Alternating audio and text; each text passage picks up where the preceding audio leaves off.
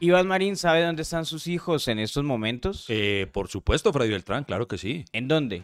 Eh, en este momento mi hija Julieta se encuentra en el colegio y Nicolás en este momento está dormido en su ¿Estás- casa. ¿Está seguro? Completamente, sí, porque ya me hizo dudar porque lo dice así. Porque es que hay unos malos papás. Es ¿O verdad. no? Es ¿O verdad, no? es verdad. Hoy vamos a hablar de eso. Los malos padres. Bienvenidos a este podcast que ha logrado sobrevivir a pesar de sus realizadores. ¿De qué hablaremos hoy? No se sabe. Lo único cierto es que Iván Marín y Freddy Beltrán estarán conversando hasta que se acabe el café.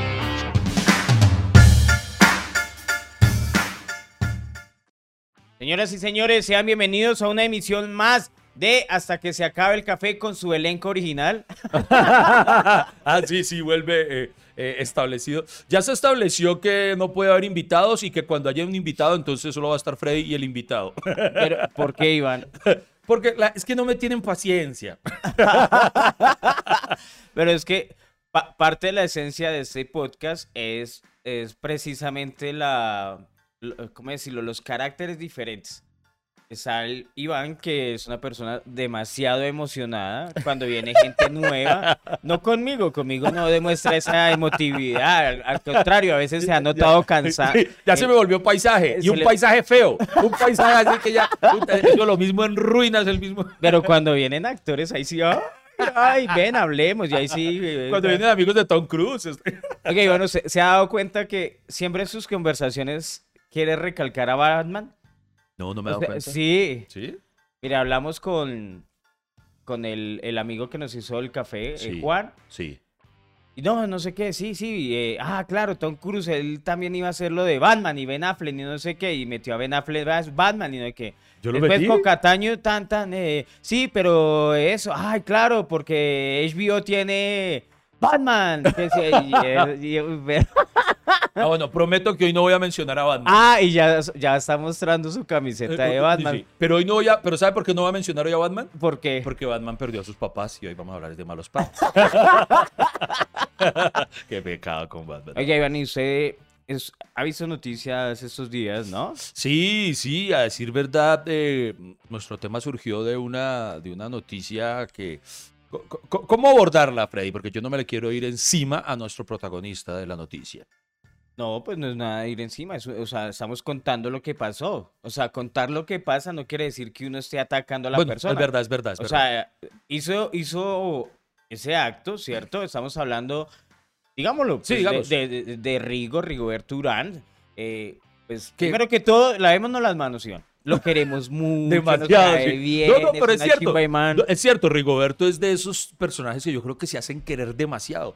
Es más, eh, Rigoberto, si bien es cierto, para quienes aún no entiendan de qué estamos hablando, ya lo vamos a explicar. Si bien es cierto que se le fueron encima y le pegaron una levantada un poquito, un poquito levantadito, eh, con todo y eso, yo creo que como Rigoberto es un ser al que la gente aprecia tanto, la sacó barata. Yo creo que lo que hizo Rigoberto lo hubiera hecho cualquier otro, ¡jue, pucha, lo despedazan el triple. Lo hubiera hecho usted, ¿qué pasa? ¡No! Bueno, No, pri- primero se pongamos cierra el contexto. Pri- primero pongamos el contexto. Sí. Rigoberto Urán, ustedes saben que él tiene una bebecita, eh, más o menos de unos ocho meses. Espero, Tico, incluso de pronto tenemos audiencia internacional, aún más en contexto, para quien no lo pudiera saber, Rigoberto Urán es uno de los más destacados ciclistas colombianos eh, de la actualidad.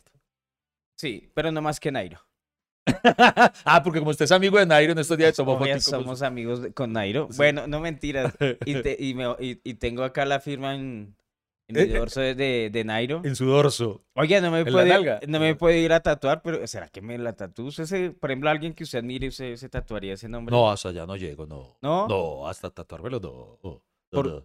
Yo sí, güey, Sí. pucha. Usted me firma, yo me lo tatúo. Sí, sí. Güey, puchas, es un recuerdo para toda la vida. Y resulta que eh, con su bebecita, eh, sacó un video donde él está montando cicla en esa cicla profesional que él tiene, esa cicla rápida, y llevaba a la bebé como un estilo de arnés acá en su pecho, ¿cierto? Y la llevaba, iban andando a, a, a cierta velocidad que eh, la gente asumió que era un acto riesgoso. Lo chistoso era que el man iba con toda su protección, Iba El- con una- un arnés que Sí. yo no, no se entendía. La niña, creo que él quería darle la sensación a la bebé De que iba volando. de que iba volando. Porque la niña iba así contra el viento, pero lo que resalta Freddy es cierto, o sea, Rigo sí llevaba el casco. Y la niña, que aún está en la categoría de literalmente bebé, porque no sé cuántos meses tenga, pero, pero es de esos niños que aún no gatea, creo, ni siquiera, creo que no gatea. No, no, no gatea. Mm. Es, es, supongo que se sienta, él ha hecho muchos videos con su bebé, la, la adora, la ama. Y pienso que es que uno de papá, es diferente ser papá a ser mamá. Una mamá no hace eso. Sí, es verdad, los, los hombres somos un poco más despistados. Queremos aclarar, me parece importante en este punto recalcarlo, el título del capítulo es Malos Padres, pero malos padres no, no es que sean malos, pues, sino es que este es un, este es un triple. No, no, no, no, sino de que cuando uno, vamos, incluso nosotros mismos vamos a admitir, hoy vamos a hacer algunos mea culpas, de cuando a uno se le han ido las luces, que uno después mira en retrospectiva y dice, uy, madre, yo cómo hice eso. Eh, sí, sí, que descuidos, descuidos. Eh, además, creo que Rigo es primerizo, creo que este es su primer bebé, si no estoy Sí, mal. sí, pero está loco ya. Ese Rigo ya, ya está todo alocado. Pero, y- pero uno siempre tiene derecho a Y cometer el, bueno, y el man iba tan tan en bicicleta, no sé qué, alguien lo iba grabando. Yo creo que la que iba grabando era la mamá. ¿Será? No, Claro. no, no, no, porque por ahí decía alguien, creo que una periodista que decía, ¿en dónde estaba la mamá? Que se nota que ella fue la, ella también debió haberlo regañado seguramente y tal. Sí, no, yo no creo que haya sido la mamá. No, después la mamá se lavó las manos. Ay, ¿usted por qué hace eso con mi hija? Sí. Sí, ay, ¿usted por qué hace eso? Yo trabajando por allá tan seriamente. Sí, tan seriamente. y Porque después, después de ese video que todo el mundo se escandalizó que porque ponía a la niña en riesgo, que todo por los likes, que todo por ser chistoso, que todo por ser irreverente, que todo por... Bueno, mejor dicho, le dieron duro. Le dieron duro, pero, pero, ahí vuelve lo que yo decía al inicio. Rigoberto es tan simpático que a mí me hizo reír después cuando ofrece disculpas porque sale con la niña como en un jacuzzi. eh, en un jacuzzi, una tina, no sé, una- pero hay nada. Y él, y él diciendo, la embarré, mijitos. Nunca me han levantado tanto. Mire, pero la niña está bien, saca, Sí, ah, sí. como en un jacuzzi, mire, saca nadando así, uy, sí, las olas, eso. Eh, El Cauca, el Cauca, eh, es que ese Rigo es muy parche, ¿no? un Es, personaje, es- es muy parche, es muy zafado para hablar. Es muy Y- auténtico. Entonces, no, no, sí, no, no, no es que sea un mal padre, sino que es un papá que adora a su hija, es evidente si ustedes ven Pero, todos los videos, bueno. pero se le fueron las luces. Pero es que lo que pasa es que obviamente uno siempre quiere acercar a sus hijos a, a su trabajo. Y supongo que Rigo quería darle un momento a su hija de, de felicidad. pe- Pero obviamente pienso que a esa edad no. ¿Por qué? Sí. Porque es una bebé. La bebé a lo mejor estaba incómoda, el viento en la jeta. No sé, Sí, digo tal yo. vez, tal vez eh, hubo un exceso de confianza por parte de Rigo de pensar, no es que yo nunca me caigo, eh, la niña si con alguien va a estar segura a bordo de una bicicleta es conmigo. Eh, tal vez eso es lo que él pudo haber pensado. Que, Pero sabe que Iván, a mí también me saca la piedra la gente que exagera. Ay, pero es que pudo haber pasado un carro y se los lleva. Ah, sí, y sí, qué tal se estrelle con una piedra y qué tal no sé qué. Y el man está montando el video. Pues ya pasó. Quiere Eh, decir que les fue bien. Oigan, sí. O sea, ¿cuál es la, cuál alerta, era la- alerta spoiler. ¿Cuál- No, sí. Alerta spoiler, la niña está bien. Sí, o sea, yo, yo, yo decía, pero ¿cuál es la marica de la gente? Además, ¿sabe qué otra cosa? Usted sabe que vivimos en una sociedad tan hipócrita que nada raro que alguno de los que lo estaba levantando tenga demanda por alimentos. y entonces las de ahí, ahí de buen padre. Eh, eh, exacto, Iván. Entonces yo, yo decía, pues, pues el man hizo lo que hizo y lo hizo, lo hizo, cometió el error de publicarlo. Sí, sí, sí, sí. Sí. Pero, por ejemplo, si yo fuera ciclista, obviamente lo primero que yo le voy a comprar a mis hijos es una cicla, hijo de madre, y...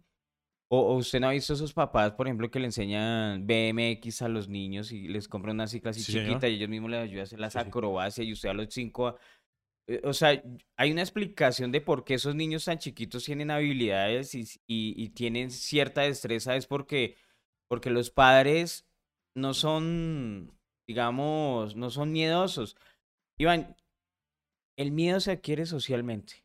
Es Los verdad. niños no nacen con miedo. Es verdad, Si hay un niño huevón es porque el papá es. huevón. es- o sea, si su hijo es como medio agüevado, es porque qué. El Es como, papá es huevón. es como Matías, él, él no le tiene miedo al público. Él Sí. sale con frescura, ¿por qué? Porque ha visto toda la vida a su papá en teatros hablándole a público y, y hoy en día lo hace con una Por ejemplo, personalidad ¿a qué edad se paró Matías por primera vez en el escenario? a los tres añitos. Uy, madre, vea, exactamente, ahí lo tiene. Y Julieta también, que también le...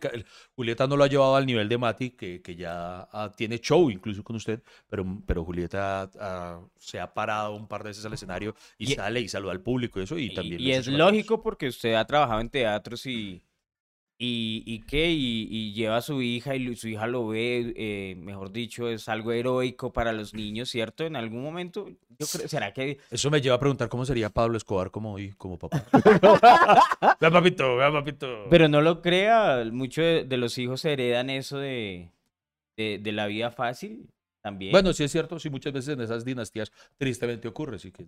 Pero creo que el hijo de Pablo Escobar, Él siempre ha dicho que él, que él tomó otro rumbo y que hizo una cosa completamente distinta a su vida y que jamás le interesó. Pues hay que creerle. pues sí, pues sí, Sí, o sí, sea, di- digamos que lo- lo- los hijos eh, tienen la oportunidad de corregir el camino, digo yo. Sí, sí, sí, sí, indudablemente, indudablemente. O Oye. por ejemplo, muy seguramente la hija de Rigo jamás va a subir a su hija a una bicicleta. No, y, ¿Será que Rigo le muestra ese video cuando ella esté más grande? Yo creo que sí. Mire, mi hijita, la vez que la cagué. la vez que casi la escalabro. Qué, qué pecado. No, y, y lo chistoso es que, bueno, el man se dio cuenta de la cagada que hizo, bajó el video. Y entre más uno la cague, pues como que más, más se comparte el video porque Ah, eso sí. salió por medios, no sé qué, acá Rigoberto y el man ya había bajado el video, ya había pedido excusas, no sé qué.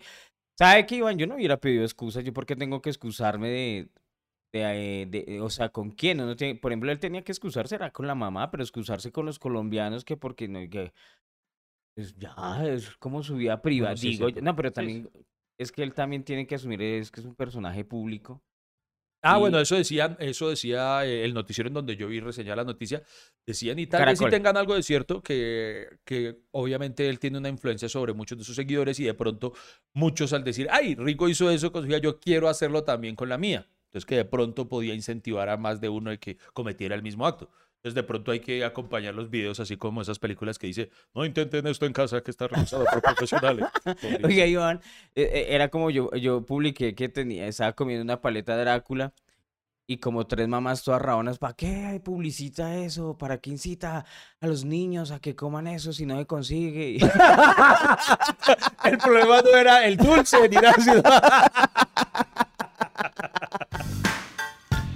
En un momento continuamos con el podcast menos constante pero más amable de Colombia hasta que se acabe el café.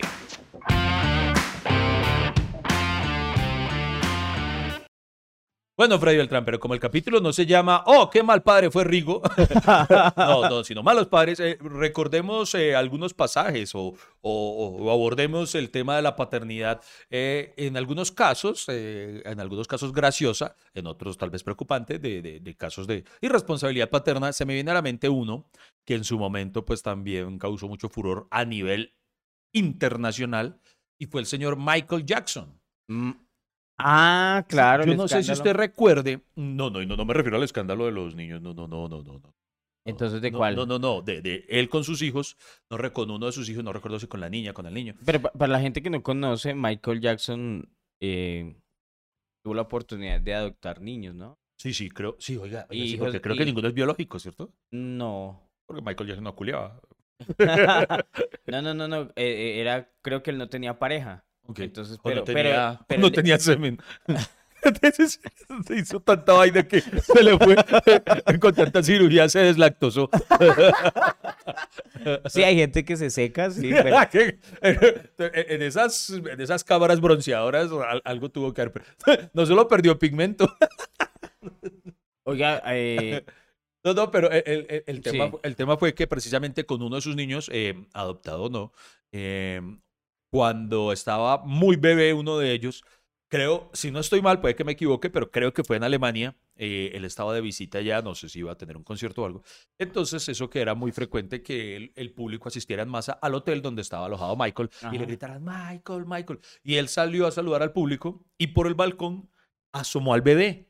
Por encima del balcón como diciendo... "Mire, Ah, mire, mire". sí, yo me acuerdo de eso, sí. Claro, entonces todo el mundo fue, pucha, como Michael, porque pues sí, o sea, al, al pasarlo por encima del balcón, no es que Michael haya salido al balcón con el bebé, no, sino que asomó al bebé por encima del balcón, así como, o sea, el niño quedó en un momento suspendido en el vacío, eh, pues, Ah, sí, ya- sujeto a los brazos de Michael, sí, pero, pero entonces, claro, entonces toda la prensa se le fue encima que, que qué acto tan irresponsable por parte de Michael Jackson, que sí, que por más que tenga el síndrome de Peter Pan, así no se juega con los niños, él pensó que el niño era campanita. entonces, eh, Lo- lo- los hijos de Michael Jackson, Paris Jackson, Prince Jackson y Blackett Jackson. ¿Blackett? ¿Es en serio? Blanket, ¿Blanket? sí. ¿Blanket, Blanket. no es, no es cobija? ¿De sábana de inglés? ¿No? ¿Blanket no? ¿Me puedo estar equivocando? ¿La cagué? ¿Me callo? Bueno, No, no, no, no, sí, puede, o puede pronunciarse Black, porque pronto, pero es Pero, que- pues, sería peor, ¿no? Qué Blanket. ironía que. Michael Jackson llame a una suyo Black. Bueno. Porque- Pero, pero, pero dicen que es que él no sabía cómo llamarlo. Entonces, digo, ¿será que black or white? La- la- ah, Ahí usted tiene mi humor. Oye, ¿usted se acuerda cuando Michael Jackson murió? Yo me acuerdo de la peladita Paris, que la pusieron a hablar en público. Ah, sí, señor. Uy, qué Sí, piros, ¿no? Sí, como que se notaba que era obligada. y- Sí, mi padre. Y claro, eh, eh, Uy, venga, a, momento vea, horrible. vea, a propósito de, de- de fallecimientos de los padres, aquí no, no tiene nada que ver con malos padres, pero, o sí, no sé, cuando falleció eh, Lady Di, la princesa Diana, sí. eh, pues ustedes recuerden que ella falleció bajo trágicas circunstancias, a Dodi Al-Fayed con lo del túnel, perseguidos por los paparazzis y todo. Entonces, en, la, en las imágenes públicas se veían a sus dos hijos, a, a- a Harry y, ¿cómo se llama? Bueno, los dos hijos de Lady Diana. Sí. Y resulta que eso después, se supo después, que a ellos por esos códigos o reglas de la monarquía se les impedía llorar en público. ¿De verdad? Sí, qué heavy, ¿no? Usted no, usted está en el, en el funeral de su mamá y no puede llorar. Sea, ahí me parece que el mal padre, la, la, la cuchita esta, la reina inmortal, la Highlander. Oye, pero esa, esa cuchita Elizabeth siempre se le ve jodiendo a los chinos, ¿cierto? Como que párese bien. Sí, sí, sí. Que- Así como los papás de antes, siente derecho, no ponga los codos en la mesa, no ponga... y, y ella regaña a otro nivel, no, no se coma esa plebeya. Ok, pero, pero di- digamos que ahí lo que le pasó a Michael Jackson fue la suerte de Rigoberto Urán, que, o sea, por ser Simpático. simpático, Por el grasejo. por el grasejo, eh, pues claro, ay, que cómo va a, aso- a asomar la bebé a la ventana, que no sé qué. Sí, yo me acuerdo de eso, y además me acuerdo que Michael Jackson se- como que se creía en el Rey León porque sacaba la así, con la manta, y volvía a cantar. Pero como era Michael, era, y el niño hizo, ¡ah! Pero, eh, pero ¿sabe qué, Iván? Usted con, con todas las cagadas que hacen, digamos, ¿pero usted no le gustaría tener un papá como Michael Jackson? O sea, Uy, pero claro, ¡ja! pero por supuesto. o sea, por ejemplo, usted, que Michael Jackson, no. Alemán. Iván, cuando tú eras baby. yo te columpié, yo quería jugar al bungee jumping, pero se me olvida el caucho. Oye, ¿sabe qué? Un día de estos de- necesitamos dedicarle un podcast a, a Michael Jackson. Oiga, si hay que hacer uno solo Porque de... ese man, hay historias de Michael Jackson y- Uy, y, sí. sí, yo admiro muchísimo a ese man.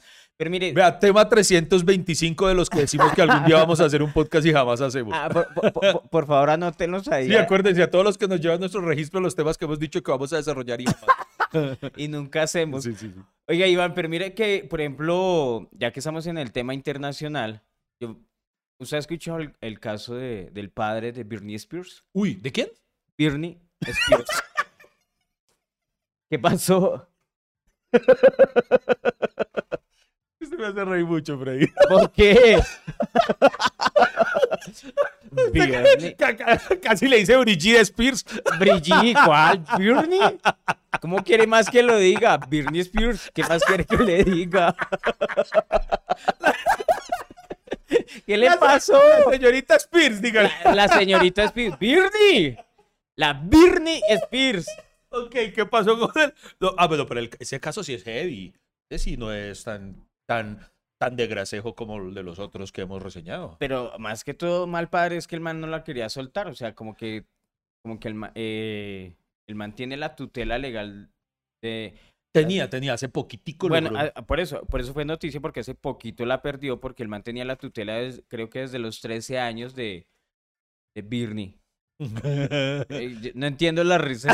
de la madre. Usted, sí, usted- usted ustedes que son mis cómplices, amigos oyentes de este podcast, ustedes díganme por favor que sí comparten la risa conmigo. Birney. Bernie. ¿Cómo, ¿Qué quiere Pero que le diga? Dígalo usted, a ver, ni haga, lo ha haga, haga, haga, haga. Birney. Pero no entiendo. No, no va a poner cortinilla, tiene que explicar. Va a poner ya el traductor. Ponga, ponga a que la maquinita esa pronuncie Britney Spears. Venga, a ver. a ver, eh, No, espere, espere, espere, espere. Señores y señores, estamos en vivo y en directo. Eh, enseñándole a Freddy a Eh, pronunciar. O, o el show de, Ber- de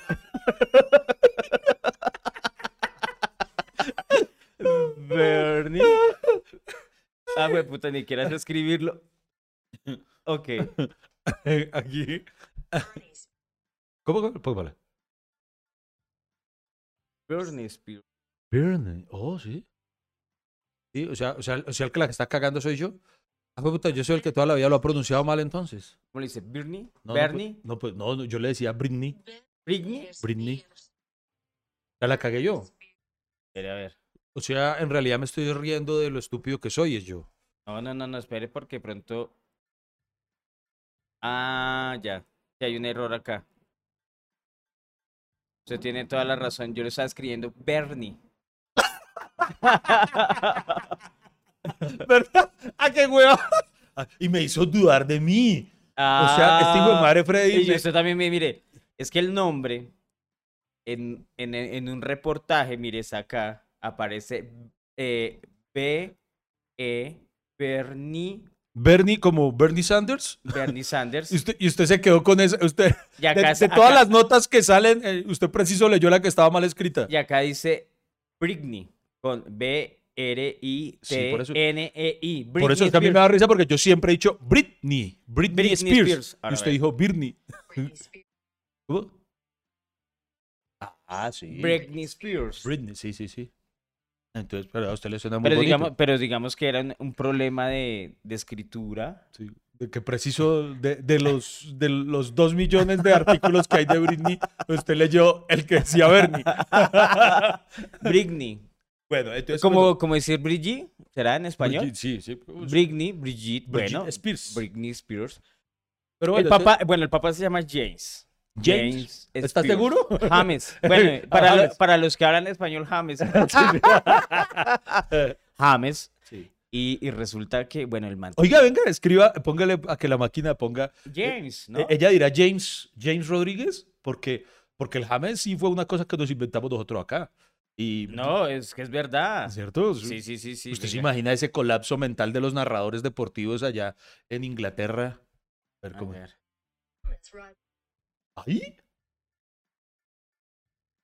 James Rodríguez. James Porque lo hice arrecha. Ay, pero sí dice James, ¿vea? Pero de- debe ser porque, porque ya, ya por costumbre. Ya, ya lo institucionalizamos. Que digo yo, es que el nombre es James. Sí, sí. James Rodríguez, Sí, pero sí. aquí nadie le dice James Rodríguez, sino como si, aquí- James. como si uno dijera Brian. Brian, en lugar de Brian. Brian. O el Usnavi, Ah, el- uy, el de los naves. que es el US. Oiga, tenemos que hacer un capítulo. Usnavi. Tenemos que hacer un capítulo, o- otro anoten, de, eso, de nombres chistosos, de nombres particulares.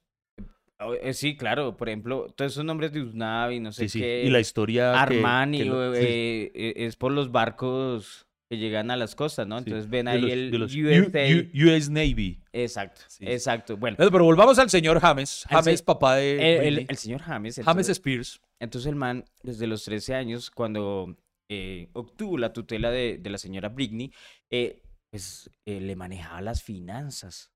Y resulta que Britney, Britney, Britney, Vi, llamémosla Vi, de la- la- cariño. La, señora Spears, eh, tiene 39 años ya. sí, porque. Sí, cua- 39, 40 años. Sí, creo que ya 40. 39 que- años. es decir, cuando, cuando empieza esto, es hasta ahí normal porque creo que a todos los artistas infantiles les ocurre que tienen un tutor legal, que obviamente suele ser sus padres, eh, quienes son los que reciben su sueldo, sus... Sí, maneja pues, las finanzas, sí. mejor dicho. Pero suele ocurrir que es hasta que ellos cumplen la mayoría de edad. Lo que pasa es No, que pero, aquí- man- pero ese man no quería soltar la plata ni quería soltar los derechos. O sea, todo lo que ganaba eh, Britney hasta el día de hoy, pues tenía que, perdón, hasta hace unos a- eh, meses, pues tenía que pasar por, o sea, tenía que darle plata al man. O sea, el man Sí. tenía que cobrar, tenía que Él- él manejar le- las finanzas. él le daba una mesada a ella prácticamente. Sí, o sea, era el manager, digamos. Está bien que sea el manager, ¿cierto? El tutor legal cuando ella tenía 13 años. Pero ya cuando usted tiene 39, y no, y después se quejan, ay, ¿por qué no se va de la casa? Sí. Porque no sé, porque no- pero claro, el man tenía... Que no le pasó como, por ejemplo, no sé si lo sepa, eh, uno de los Backstreet Boys, Nick Carter, eh, tuvo un problema similar con su mamá y su familia le, le, le- eh, usufructuaban de su trabajo económicamente y él, y él se abrió de ellos por eso. ¿Por Pero qué? porque lo, lo, lo, lo explotaban comercialmente, digámoslo así. Eh, volvió una el, cajero automático de ellos. Mire, sa- ¿sabe qué, Iván? Pues a mí me gusta, yo siempre he- motivado, o sea, llevar a mi hijo donde sea. Mi hijo, papi, es que yo quiero hacer show con usted, pues hágale. Y yo normalmente pongo a Matías, también lo pongo a Matías hoy en día, pues, lo asocian mucho conmigo, no tenemos regalos para, para su hijo. Sí. Matías son los que cogen mi celular y asisto. Y hace cosas y, y nos han comprado campañas para salir con Matías. Que, pues, man me dijo una vez, ah, pero es que usted, bonita forma de explotar a su hijo. Explotación no sé qué, tan, tan, y, y me hizo cuestionarme yo. Pero ¿será que Pero soy- no fui yo el que se lo dijo, ¿cierto? no, no, no, no, ¿será que estoy involucrando a Matías o lo, o lo estoy explotando? Dije yo. Sí. Y, y, y pues lo que pasa es que cuando, cuando hay dinero de por medio, pues creo que es explotación, pero cuando hay un gusto por algo, es lucrando. Y muchas veces de, de las cosas que nosotros hacemos, a nosotros no nos pagan, sino por ejemplo cuando hemos ido a ver películas, cuando hemos hecho cosas, cuando le, le dan un juguete, pues eh, es una forma de dar agradecimiento y, y digamos que él es feliz haciendo eso, digo yo. ¿usted qué- Además que, además que ahí sí, bueno, hablando, poniéndome serio, poniéndome serio, eh, digamos, yo ahí opino a favor suyo porque soy testigo, eh, para quienes no lo sepan, soy, soy el, el padrino de, de Matías, está muy bien montado de padrino.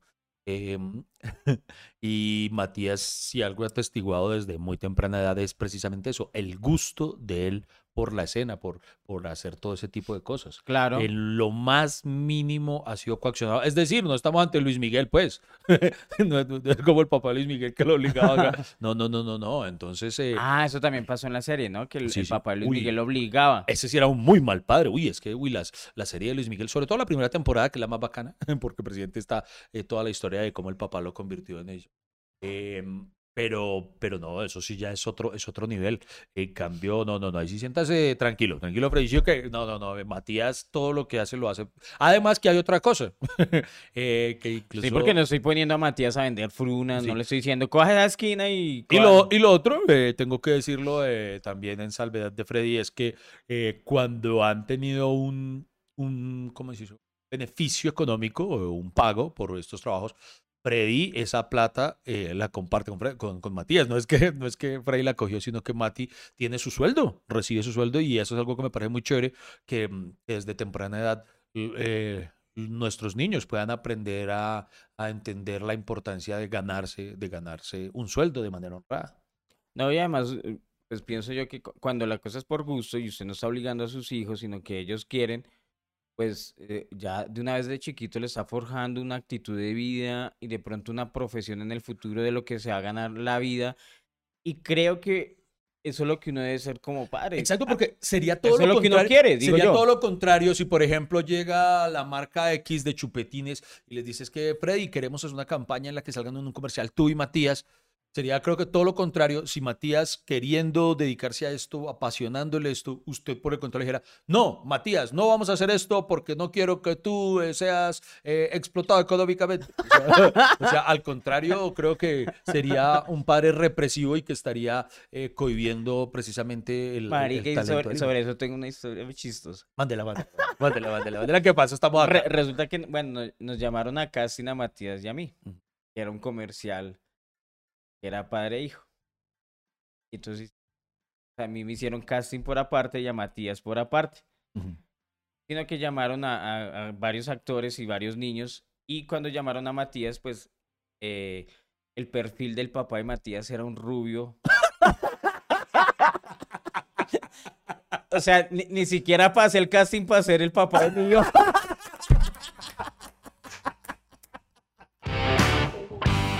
No se vayan, no se vayan. Aún nos queda tintico y esto no termina hasta que se acabe el café.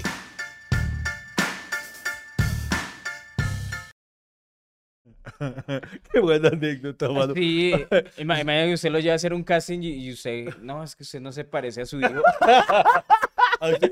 Si, si ha escuchado esa historia de cuando Charles Chaplin se presentó a un de puro de puro desparche se presentó a un concurso de imitadores de Chaplin y él quedó de segundo. Ay, no, ¿sí? sí, sí, sí, sí. Eh,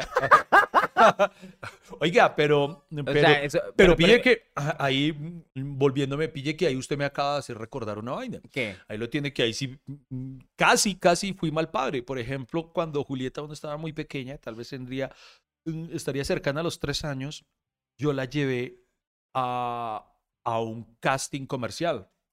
Sí. empresa que realiza eh, castings para niños, para comerciales. Entonces yo precisamente en mi, en mi afán de, ay, qué chévere que mi hija siga mis pasos o algo así, la llevé, pero obviamente a esa, a esa edad no era ni siquiera algo consultado con ella, pues, digámoslo de esa forma. Claro. Entonces la llevé y yo pensé que ella se iba a divertir en el proceso y cuando estuvo frente a la cámara, eh, obviamente ya las cámaras, sea como sea, asustan el que una persona desconocida le diga, párate acá, di tu nombre. algo". La niña mm, se puso nerviosa y se puso a llorar y entonces ahí nos sentimos mal con Lady y pues eh, interrumpimos el casting. No, no, disculpa, cometimos un error, no dimos el traído y nos llevamos a Julieta y ahí me di cuenta y me prometí a mí mismo que, que si yo volvía a involucrar de alguna manera a Julieta a nivel artístico, em, tendría que ser porque ella misma lo solicitara. Claro. No, es que así debe ser. O sea, Sí, si sí, los sí. niños quieren, pues se hace. Pero si los niños no quieren, lo malo es, obli- o sea, que los hijos sean lo que uno, lo que uno desea. Uno Ujú. de- por ejemplo, Iván deseaba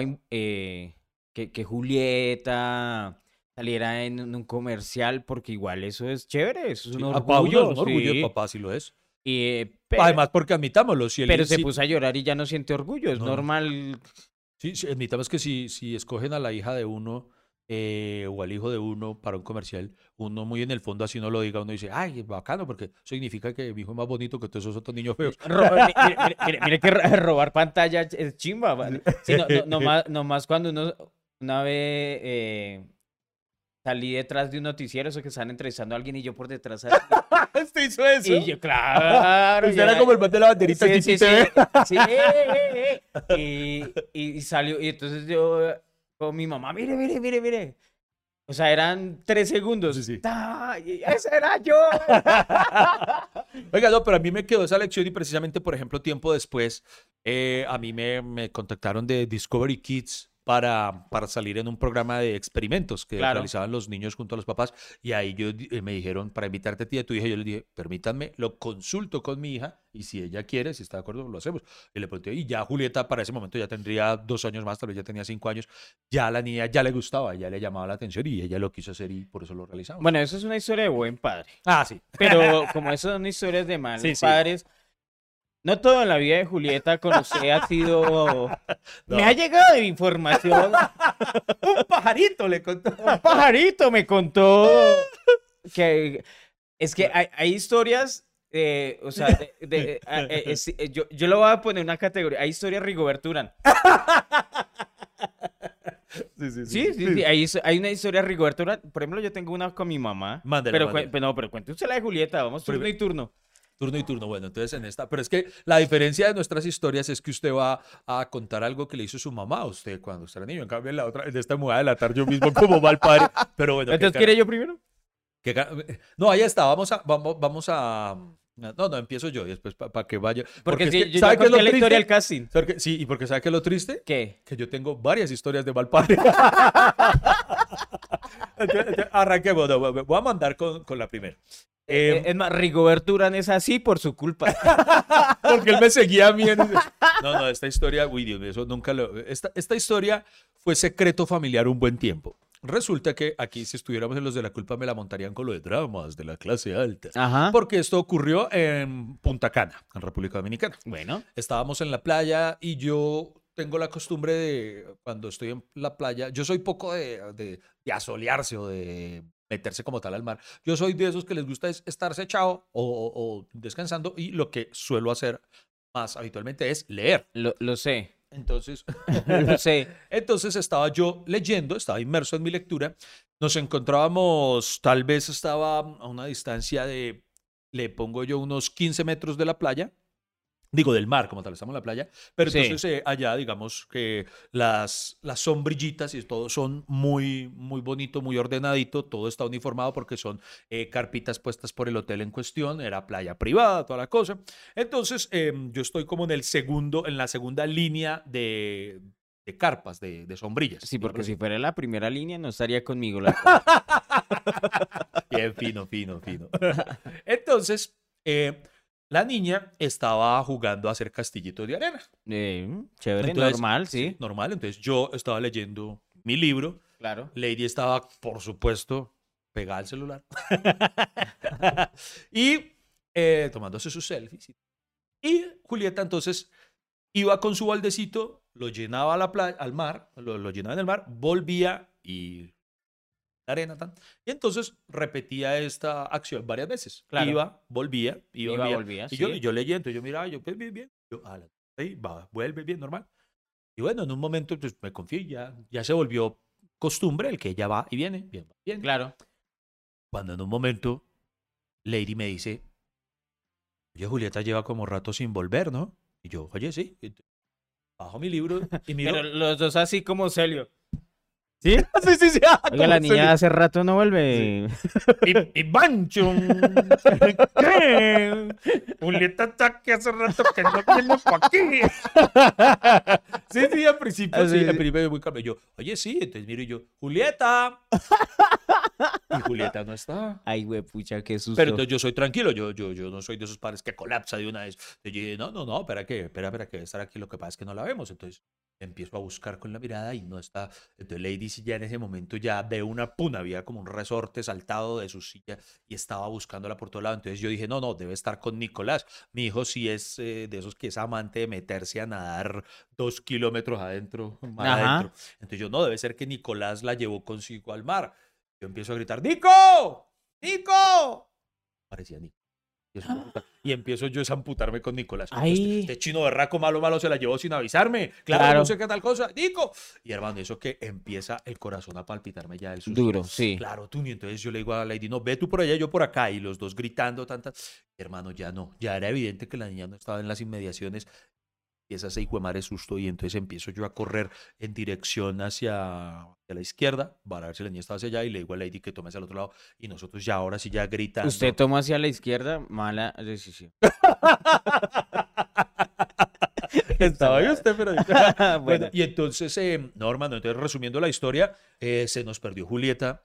Eh, resulta que la niña, eh, como todas las sombrillas son iguales, claro. cuando iba y volvía, no sé, eh, la percepción la hizo desviar, entonces tal vez en un momento no regresó en línea recta como estaba haciendo siempre, sino en diagonal tal vez, y se confundió y entonces empezó a caminar hacia allá buscándonos y todas las sombrillas como eran iguales la confundieron y terminó en la mierda. Y entonces eh, fueron, no, Pero, sé, no sé Iván, para- cuántos para- minutos. Pe- Pero para que, eso le iba a decir, para que pase eso de mirar, mirar, mirar, caminar, debió haber pasado muchos minutos. Sí, sí, pasaron siempre Hijo de pucha. Calculo yo entre, lo que pasa es que para uno es una eternidad, porque fueron entre 5 y 10 minutos, hermano, eternos, Lady gritando por allá, afortunadamente entonces a la niña la, había- la vio llorando uno, una de las salvavidas, hacia los Baywatch, y le recogió y se, se comunicaban por el radio interno de ellos y, y pues entonces ya cuando otra vio a Lady gritando, dijo tranquila que, que tenemos a su niña y tal, tal, y pues llegó con nosotros y de ahí para allá se acabaron los castillitos de arena y esa huevona. y pero eso fue un susto muy, muy bravo, entonces no, pues no dejé de sentirme un poco culpable Pero indudablemente. eh, le digo la verdad, Iván, por ejemplo, con tipo de cosas, Mari, yo no despejo el ojo de, de un niño nunca. O sea, yo lo que hago, lo mismo que usted, me siento, porque yo no soy de estar allá en, el agua agotado, sino me siento mirando al chino. Cuando se lo veo es... Matías, no tan allá. Eso es lo único trabajo de papá. Sí, sí, sí. Yo No, por eso- no, pero yo aprendí mi lección y ¿sabe qué hago ahora? No, en efecto, ahora sí ya pues, se acabó la lectura si estoy con la niña. Entonces lo que...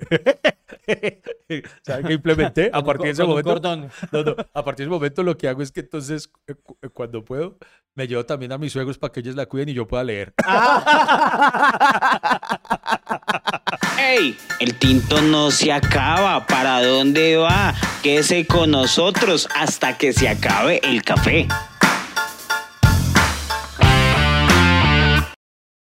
Tengo otra parecida. Oye, Iván, antes de que, de que usted siga, meto la cucharada. ¿Sabe a mí qué me emputan la vida? Mm. Esos papás que se le pierden a los niños. Ay. O sea, que el niño... Ah, no, ejemplo, va- no, va- te- no, no tengo ninguna historia, mentiras. Ah, ¿iba a contar así? Eh, no, pero ¿Para es que que usted no fue, se le esconde? no, pero es que no fue intencional, fue sin culpa. Ah, bueno. No, por ejemplo, eso, eso, por ejemplo, claro, los niños van en su mundo y van mirando todo eso, entonces hay papás que le da gracia que el chino siga derecho y se le esconden así Sí. detrás de la pared. Ah, no, eso es muy... Ustedes no. no saben la angustia que Claro. pasa por un niño que se le pierda el papá porque un niño no sabe para dónde coger, no sabe direcciones, no sabe eso. Y a mí eso, eso me molesta. Yo una vez vi un papá eso y de verdad yo, yo lo ale- le alegué, le dije, oiga, ¿qué le pasa, señor? No le esconda al niño, no sea estúpido. Pero así, y el man me pegó, pero igual, pero igual. No, no, pero a uah. mí, una vez lo admito, hago un mea culpa, pues yo creo que este podcast es un, un exorcizar esas historias. Y, No, y- es que todo- comprometerse a no volver a hacerlas. Es que sabe que invito a los eh, escuchas que cuenten la historia de mm, malos padres, porque todos, todos hemos tenido una, Sí. una Desde ustedes lo han protagonizado como padres o como hijos, o como ahorita Freddy nos va a contar la historia de su mamá. Ah, pero, bueno, sí. pero entonces espere yo. Cuente, ya- cuente, ya cuente esa, esta cuente cuente Esto- Otra vez a lo dramas de la clase alta. Esto fue en Panamá. Estábamos en un centro comercial en Panamá. Esto. no, había, no había nacido Julieta. eh, Nicolás entonces tendría unos ocho años tal vez. Y Estábamos en, el, en, el, en, el, en la plazoleta de comidas y eso que frente a la plazoleta hay un parque, el Sí. típico parquecito donde los niños juegan. Ajá. Entonces Nicolás, ay, puedo ir a jugar. Y no- nosotros, claro, ve nosotros desde acá te cuidamos. Y en efecto, nosotros lo estábamos viendo. Y eso que vibra el cosito que llama por la comida. Entonces Nicolás había visto dónde estábamos esperándolo, dónde estaba nuestra mesa. Sí. Pero entonces cuando vibró eso, nos fuimos a recibir la comida, Lady y yo. eh, pero yo todo el tiempo estaba viendo a Nicolás, ¿sí? Claro. Entonces, nosotros fuimos por la comida, pero yo seguía viendo a Nicolás en el parque. La vaina está en que Nicolás no vio cuando nosotros nos levantamos de la mesa. Entonces el niño de repente volteó a mirar a la mesa y no nos vio. Y, se volteó, y entonces él volvió a la mesa. Y, y entonces yo ahí sí, ahí sí ya viene. Ya yo no lo planeé, pero entonces ya me dio risa, lo admito. Estamos recibiendo el almuerzo y yo desde ahí veo a Nico eh, buscándonos todo angustiado y, y me dio risa y le dije a Lady, míralo, míralo, míralo como, míralo como nos busca. Busca. Nicolás ahí mirando para todos lados entonces apenas lo vi que empezó a llorar, ahí sí ya me dio pecado, entonces fui, fui- fui por él, pero entonces durante un, no fue mucho tiempo, pero durante un minuto tal vez lo hice sufrir, eh, pero no fue planeado, fue accidental y, y fui muy mal padre lo admito y pido disculpas. No, pero, pero es que usted, eh, obvi- obviamente, lo, yo supongo que los que lo papá, los papás tratan de hacer es que los hijos eh, agudicen su atención a no distraerse y no perderse de los papás. Sí, sí. Porque sí, sea que como le- sea, estábamos a la vista de él, él fue el que no nos vio. Sí, e- exacto. Pero, pero, o sea, ¿cómo decirlo? Eh, el hecho es que un niño es un niño. Un niño está para distraer. O, o sea, me da piedra cuando los papás, ay, ¿para qué corre? Eh, ese quieto. Yo decía, pero ¿cómo le dice "Sé quieto? A mí me preocupa Sí, un niño verdad. quieto. Sí, verdad. O sea, me preocupa un niño quieto que no juegue, que no brinconee. lo- El, el, el, el trabajo del papá es irse detrás de él. Lady, y, ¿Cierto? o Lady- sea, ponerlo a jugar. Y Lady ese- tiene esa ese es su maña. trabajo. Lady tiene esa maña. ¿De man, qué? De, de decir, eh, estés inquietos, tal. Y entonces yo lo que hago es ser sarcástico. Es cuando Lady, cuando yo veo que los regaña porque están jugando o alguna cosa, yo, yo empiezo de manera irónica a decir, sí, ¿ustedes qué les pasa? ¿Cómo se les ocurre divertirse como un niño de su edad y comportarse de manera lúdica pasándola rico en un momento como este? Entonces ahí Lady es cuando se da cuenta que la sacan y le acoge la risa. Y, y ya lo, hace hasta con Alfred, con mi perrito. Entonces Alfred a veces está jugando con la pelota ella, Alfred, quieto. Y yo, Alfred, deja de comportarte como una mascota feliz. Esta no es una casa para que una mascota esté contenta jugando con la pelota. y, y usted no se grita, Sí. está haciendo algo. ¡Ay! Oigan, Deje de portarse como Iván Marín. Deje de divertirse como Mario. Oiga, eh, así me lo gritó a mí mismo. Deje de darle like a esa vieja rica. Como, Como si estuviera chévere. Venga, cuente la historia de su mamá. Cuando, Doña Rosa, ¿cuándo fue mala mamá? Eh, ah, sí. Y, y me echó la culpa a mí. ¿Ah, sí? O sea, sí, no, no le digo que los papás le echan la culpa a usted. ¿Para qué pierde? Bueno, Y él, resulta que mi mamá me contó. Porque es que sabe que le voy a invitar a los escuchas a que le pregunten a su papá. Oye, papito, le hago una pregunta. ¿Usted alguna vez por ahí me perdió? y entonces mi mamá me contó que estamos en el Col Subsidio de la calle 26 con carrera 30 y que es grande Col Sí. Subsidio. Es, es un supermercado que tiene muchos años acá en Bogotá. Bueno, mi mamá estaba haciendo mercado. Y es lo mismo, me traje, perdí. Contra un seguridad. esquina y se busca al papá, se busca a la, a, eh, a la mamá del niño con el saco rojo, pantalón no sé qué, tan tan tan morenito. Se busca a la señora. tan- ¿Cuánto tiempo pasó Sí. para que mi mamá se diera cuenta Ay, que yo estaba perdido? Y, cuando, y mi mamá me cuenta que cuando llegó a la oficina yo estaba ya feliz porque los, los- la gente de seguridad me había dado que una paleta y una chupeta y no y Ella era un niño independiente. Hola mamá, qué más, no sé qué, tan, tan, tan. Y yo, ay, qué hubo, cucha. Y, y- pero yo no me acuerdo. No me acuerdo esa vez. Oiga, yo qué creo, bueno yo que- tenía como 6, 5 años. Qué bueno, no le generó trauma. Ah, ¿será que no? Ah, No, ay, porque usted me hace acordar de una mía mala. ¿Sí? Eh, Pero fue, pero fue sí, de- después, me, después me sentí como mal padre. Resulta, ¿Otra vez con Julieta? sí, con- Julieta, Juli- Julieta ha llevado del bulto, Dios mío.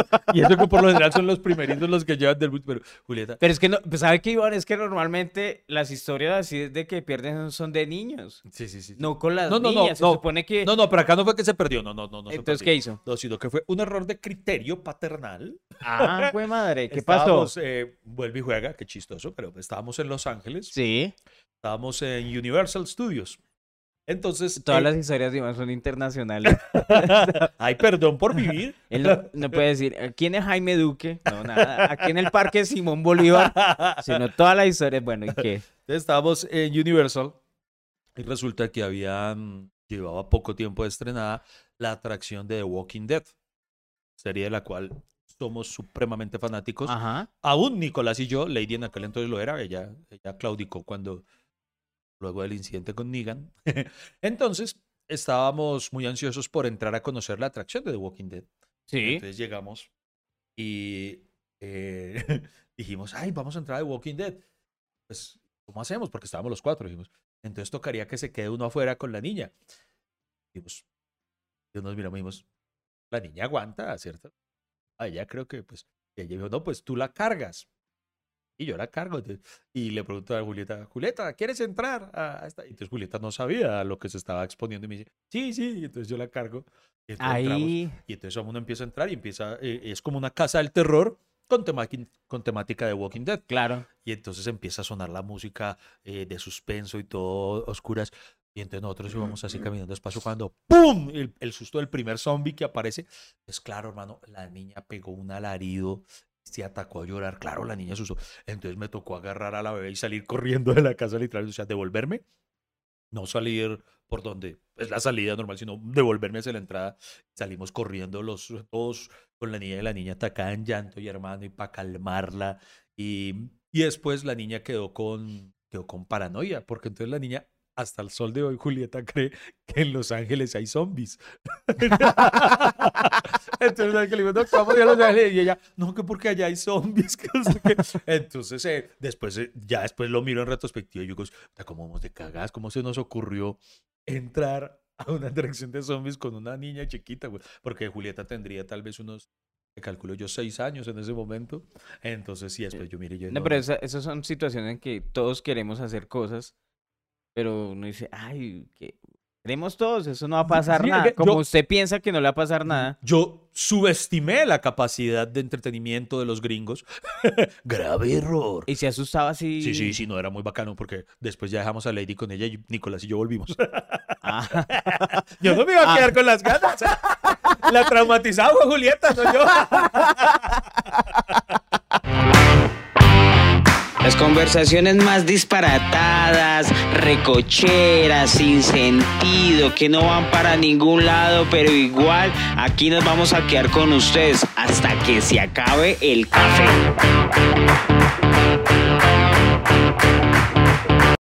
Señoras y señores, seguimos aquí conectados con ustedes. Volvió el elenco original de este podcast porque después de eh, una... Y, y eso que tenemos muchos más invitados. Y sabe que Iván, lo bueno es que cuando la gente quiere venir invitada, Ujú. es porque nos siguen y porque Oiga. saben de un podcast. O sea, si no fuera así, era porque la gente nos decía, ay, pero debería ser siempre los dos, no se pierdan nada. Oiga, que ca- eh, un buen momento para recalcar, y, y- y lo digo muy en serio, eh, para quienes no han escuchado los dos episodios anteriores, esto es algo que, debo decirlo, me alegra muchísimo. En el caso de, de Juan, Juan Certain, que fue eh, el primer invitado que tuvimos, eh, más conocido como el barista de las estrellas, y también de Claudio Cataño, el protagonista de la serie Mil Colmillos, eh, hay algo que debo decirlo y nos llena de orgullo. Fuimos contactados por sus distintos representantes diciendo que les gustaría estar con nosotros.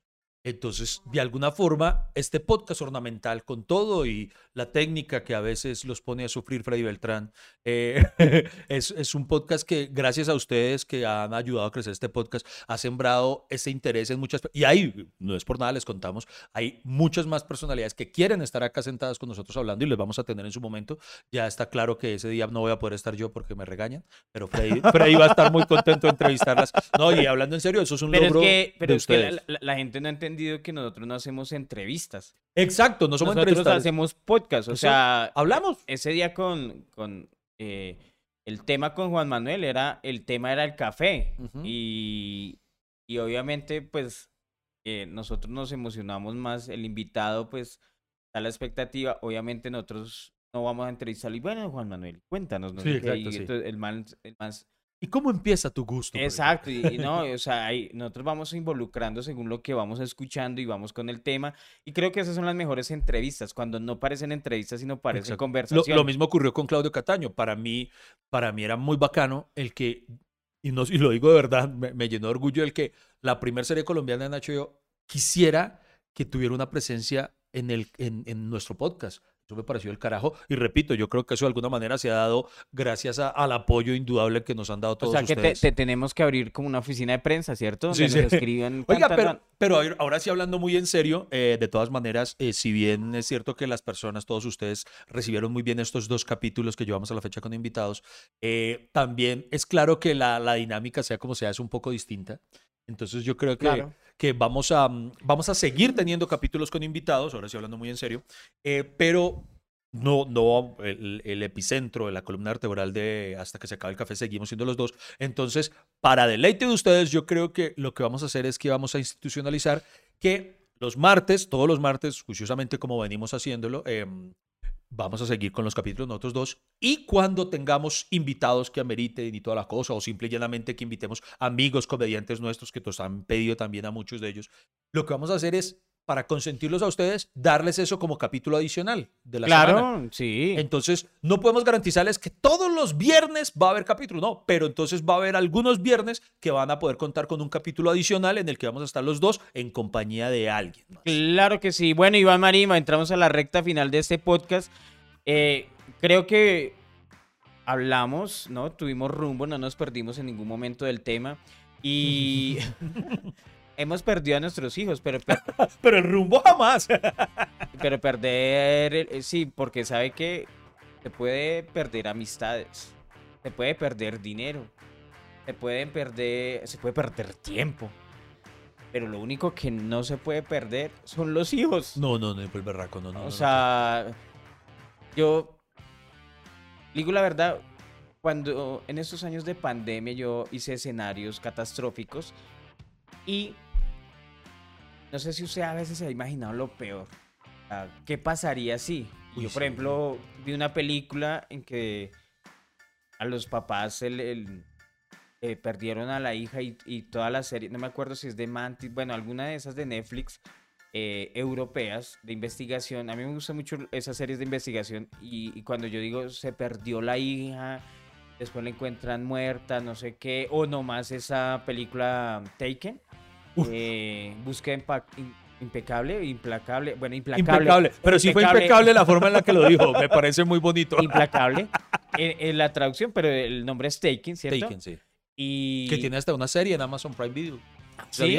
No la he visto, que cuenta la juventud de Brian Mills, el personaje de Liam Neeson. ¿Se acuerda que ahí cuentan que él fue antes exagente o no sé qué Ah, cosa? Entonces, no la he visto porque a veces me dan miedo un poco esos spin-offs, pero en la serie cuenta la juventud de Brian Mills, el personaje. No, y también hay serie de Jason Bourne. Jason Bourne. ¿Sería Jason Bourne?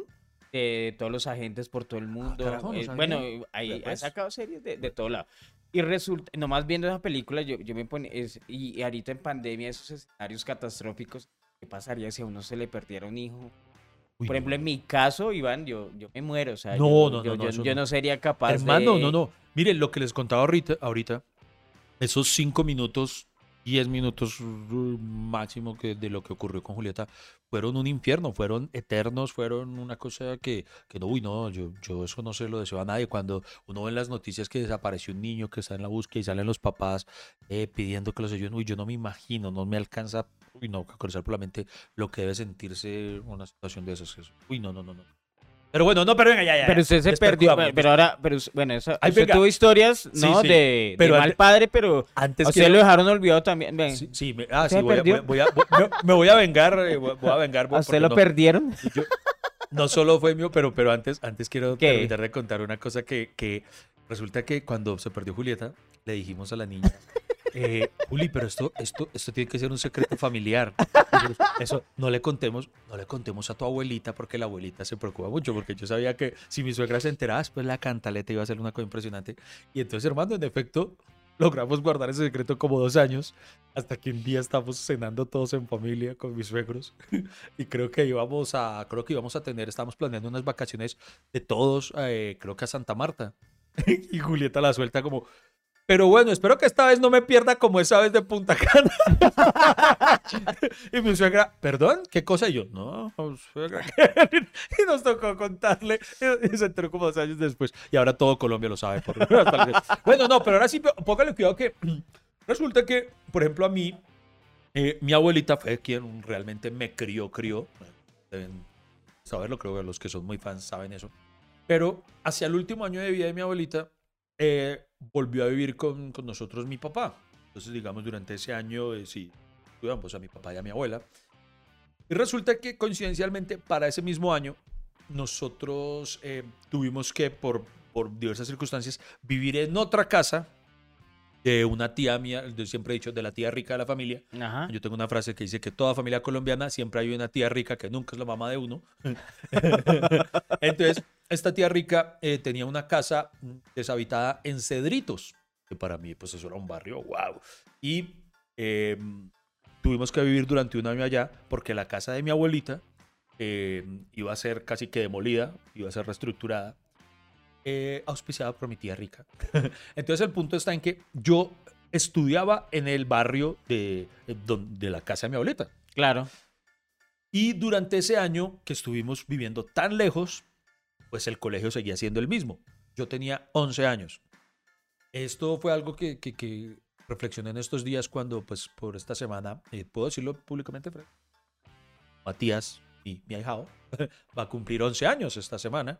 Entonces, ah, ahí fue que salió a colación Para mí, Matías Se creció mi bebé. se creció. Pero no, pero eso es lo chistoso con todo y que se creció, porque ya son 11 años. Yo sigo viendo a Mati como un niño, un niño Claro. muy chiquitico. Y ahí me percaté y así fue como nos salió eh, el- el- la idea de, de- de- este tema para el día de hoy. Fue que yo dije, "Jue madre, pero es que mire que cuando yo me perdí fue a la edad de Matías. Y entonces todos me dicen, ¿cómo así que se perdió? Y no sabían esa historia, entonces la cuento acá. Resulta que ese año entonces me tocaba coger bus, yo empezaba a estudiar, iba a cursar eh, primero de bachillerato. Eh, paréntesis. Para los millennials y la generación de cristal, a los niños nos ense- enseñaban a coger bus a los 8 años. Exacto. 9 años, ya nos mandaban para el colegio, para donde sea, llegue allá donde su mamá en el bus y ahí lo montaban a uno el bus y le decían bájese eh, o le, le encargaban a uno al chofer, me hace un favor y lo dejan tal lado, no sé qué, ta, ta, tan. Así era en esa época. ¿Cómo han cambiado los tiempos? Que eso me lleva a preguntarme, yo no sé si es que antes los papás eran demasiado laxos, relajados, o es que los tiempos se han recrudecido y ahora uno, porque ahora uno ni pensar hacer eso. Pues porque es que ahora hay Netflix, Iván. Yo- O sea, Sí. tantas series de que pierden niños, de no Ahora sé qué, noticias. En esa época, supongo yo que, que fo- forjar el carácter, ¿cierto? sí. Era, era, era parte de eso. Sí, sí, sí. Mi mamá me enseñó a prender la estufa a los siete años, me enseñó a calentar la comida, me enseñó a hacer arroz. Mi ma- es que, bueno, la gente no lo sabe, pero eh, mi mamá enviudó cuando yo tenía siete añitos, mi hermano cuatro añitos, o sea, mi papá murió. Nunca tuvimos padrastro, sino mi mamá nos crió sola. Y en esa crianza sola, pues le tocaba dejarnos solos. Entonces, gran parte de mi infancia yo la recuerdo encerrado en la casa. Ay, ay, madre. Oh, qué bonito. No, pero No. Había, había una señora que nos llegaba y, y nos dejaba, o sea, hola señora, la señora Aura. Entonces ella nos daba el almuerzo y después nos mandaba para la casa y nos echaba llave. Ah, porque- juepucha. Sí, porque mi mamá decía, no, eh, no me los deje salir.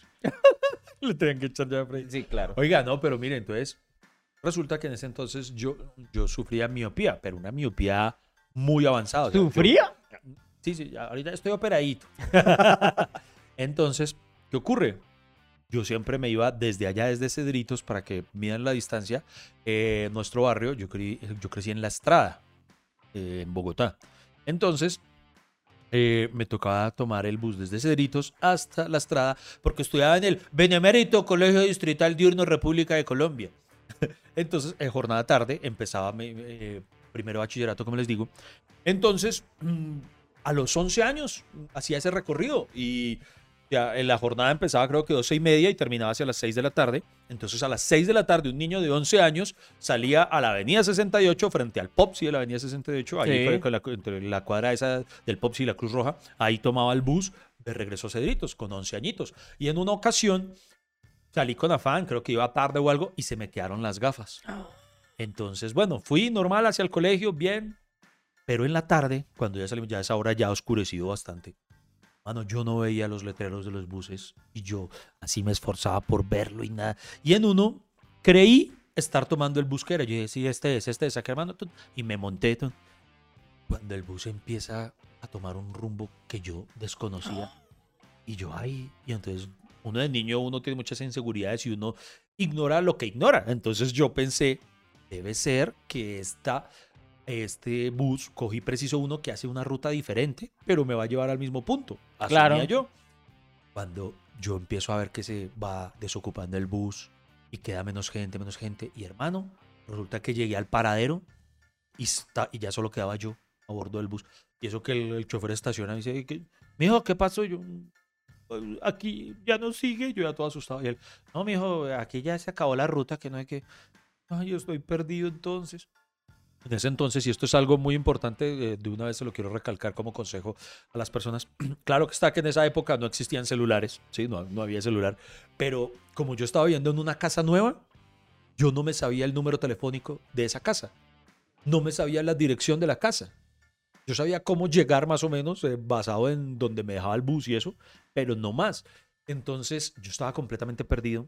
El señor chofer me dijo, no, pues mijo, pues mire, allá hay una bomba de gasolina, mire a ver si allá de pronto usted puede hacer algo. Voy a esa bomba de gasolina y les digo, señor, estoy perdido. El man de la bomba dice, pues mijo, es que aquí no, no, no, no hay que hacer. Y dijo, mire, si usted camina dos cuadras hacia allá, queda un CAI. Entonces yo fui caminando hacia el CAI, hermano, pues ya eran 8 de la noche tal vez, y yo llegué al CAI, y hermano, en el CAI solo había un policía. y de esas cosas que hoy en día yo digo, no entiendo esa situación, me- se me da muy bizarra, pero entonces no, no había ya, no había un teléfono, no había nada en el CAI. Y estaba solo ese policía y yo eh, estoy perdido. Y él, Uy, mijo, ¿y cómo hacemos? Y no sé qué. El man decía, no puedo dejar el CAI solo. Sí, sí, sí, sí, sí, exacto. No Qué puedo chimba de policía. Sí. Hay un robo, no, pues es que no puedo dejar el CAI Es que solo. literal, hermano, Un robo al frente, no, no puedo dejar el CAI hermano, solo. fui testigo de eso, literalmente como me tocó quedarme con él. Hermano, vi una ya más entrada la noche porque el man me dijo, ah, bueno, me dijo, eh, man, eh, me dijo, pelado, pues lo único que podemos hacer es que a la medianoche pasa la patrulla haciendo la ronda. Entonces lo que puedo hacer es subirlo a la patrulla para que ellos lo lleven. Yo, pues bueno, tocó. Entonces yo ahí me quedo toda la noche chupando frío con el hermano, así como a las 10 de la noche, 11 de la noche, llegó una pareja ya, no, que mire, que es que allá hay una riña, no sé qué, y lo que usted acaba de decir, hermano, Mijo, pero no puedo hacer nada porque no puedo hacer el solo. Entonces, ¿qué mierda? O sea, yo no O entiendo sea, ¿para la qué mierda función. sirve Sí, eso? no entiendo la función. Entonces el punto está que, mano, yo, y él, ¿quiere guapanela, mijo? Sí, entonces calentó guapanela y yo ahí con el frío, yo cagado el susto. Entonces imagínense, pónganse en retrospectiva. 11 años, ya medianoche, y yo no había vuelto a la casa, no sabían nada de mí. Entonces, Ese es el problema de ver series gringas. Que uno piensa que... eh, eh, eh, informamos que hay un niño eh, perdido en el CAI, no sé qué, de las características, es así como medio gordito, con una barbita. Ay, gordito no era. Muy medio gordito, por, por favor. eh, él dice que se llama Iván Marín. No piensa que van a hacer eso. Entonces todas las patrullas, sí, estamos acá esperando, no sé qué, algo así. sí. Bueno, y la realidad es, mijo, no puedo dejar el CAI solo. Y, Entonces- y- y- pero, pero su abuelita no preguntó en la policía. no, claro, hermano, es que y, no se No, informa a la policía. no, lo si hay- que- Exacto, porque al otro día cuando ya aparecí, eh, me estoy adelantando la historia, spoiler, obviamente estoy bien, como pueden ver. Eh, cuando llegué al otro día, claro, hermano, mi abuelita casi se infarta. eh, mi abuelita cuando llegué estaba... Hermano, había algo que yo jamás he podido, siempre me ha conflictuado, es el hecho de que ellos ya habían buscado, habían averiguado hasta en los anfiteatros, o sea, en la morgue. Así yo estaba, y yo digo, "Ah, pero qué esperanzas, o sea, yo creo que ese sería el último lugar donde yo buscaría, yo iría a todas las clínicas con la esperanza, o sea, yo no a la morgue, No, eso no. está muerto, vamos primero a, Sí, sí, sí. a medicina No, legal. no, ¿En ¿sí? serio? Me habían buscado ya en la morgue. Habían mandado a mis tíos, mi papá, todo, hermano, claro, porque toda la noche, imagínense, porque yo vine a aparecer al día siguiente. Ah, bueno, porque es que esto es de la parte chistosa. Eh, eh, ah, bueno, yo, a mí solo me pudo llevar el policía al otro día, o sea, como cuando él tuvo cambio de turno a las seis. ¿Por qué? Resulta que él dijo a la medianoche pasa la patrulla. ¿Sí, no? Sí. Entonces, listo. Entonces, entonces yo esperando esa medianoche, yo, ay, a las 12 va a pasar la patrulla. Entonces, ahí me llevan a mi casa con mi abuelita. tan. Entonces, yo estoy ahí sentadito con la papadela. Entonces, cuando veo las luces de, las, de la patrulla, yo, ay, ahí viene, ahí viene. El mismo policía dice, "Mira, ahí viene la patrulla, preparado que se va. Entonces, el policía empieza a hacerles así con la mano a los compañeros, como, eh, ¿qué pasa? Y los manes pasan por el frente y la patrulla siguió de largo. No se detuvo. La patrulla empezó. El man les hizo así con la mano y los manes como, le devolvieron solamente el saludo, como todo está bien, y se fueron. Y yo hice la patrulla y yo, ¿y mi patrulla? ¿Dónde está mi patrulla? Y entonces el man me dice, mi hijo le tocó hasta mañana en el cambio de turno. Mi hermano me estuve toda la noche, solo hasta el otro día, a las 6 de la mañana, cuando llegó el otro policía, que tampoco podía dejar el CAI solo. Entonces me llevó el policía, que eso sí fue siempre muy amable conmigo, me llevó en la moto eh, hasta, hasta la casa. Y entonces solo al otro día, entonces ya me cogieron a besos y toda la cosa. Pero, pero qué susto tan hijo de madre. Me perdí a los 11 años y eso me lleva a replantearme qué tan buenos papás eran mis papás que me dejaban ir a esa edad. No, eran buenos. Ahí yo lo que veo era una mala. O sea, la, la policía en esa época que hacía. Tienen huevo. No, pero me cuidaron bien por lo menos. Sí, bueno, pero lo, impo- le- con queso. lo importante es que estamos aquí para contarla. Y precisamente, y entonces un re- un- una recomendación, hablando en serio a los papás, yo creo que es muy importante que le enseñen a sus hijos que se sepan de memoria tanto sus números celulares, el del papá y la mamá, o el de la persona que más habitualmente los cuida, si es el de la abuela, que se sepan el número de telefónico de la casa para quienes aún tienen teléfono fijo, que se sepan la dirección de la casa. Es muy importante que los niños se aprendan esas cosas. Claro que sí. No sabemos, Dios no lo quiera, pero en algún momento se llega a necesitar. Entonces es una recomendación que les damos aquí en hasta que se acabe el café. Y el último consejo que les doy es que si van a una playa con Iván Marín, No cuenten con él. Lean con Dorito, lean con Dorito. ¡Chao! Queridos cafeteros, ha sido todo por hoy. Muchísimas gracias por acompañarnos y escucharnos. Nos vemos en una próxima hasta que se acabe el café.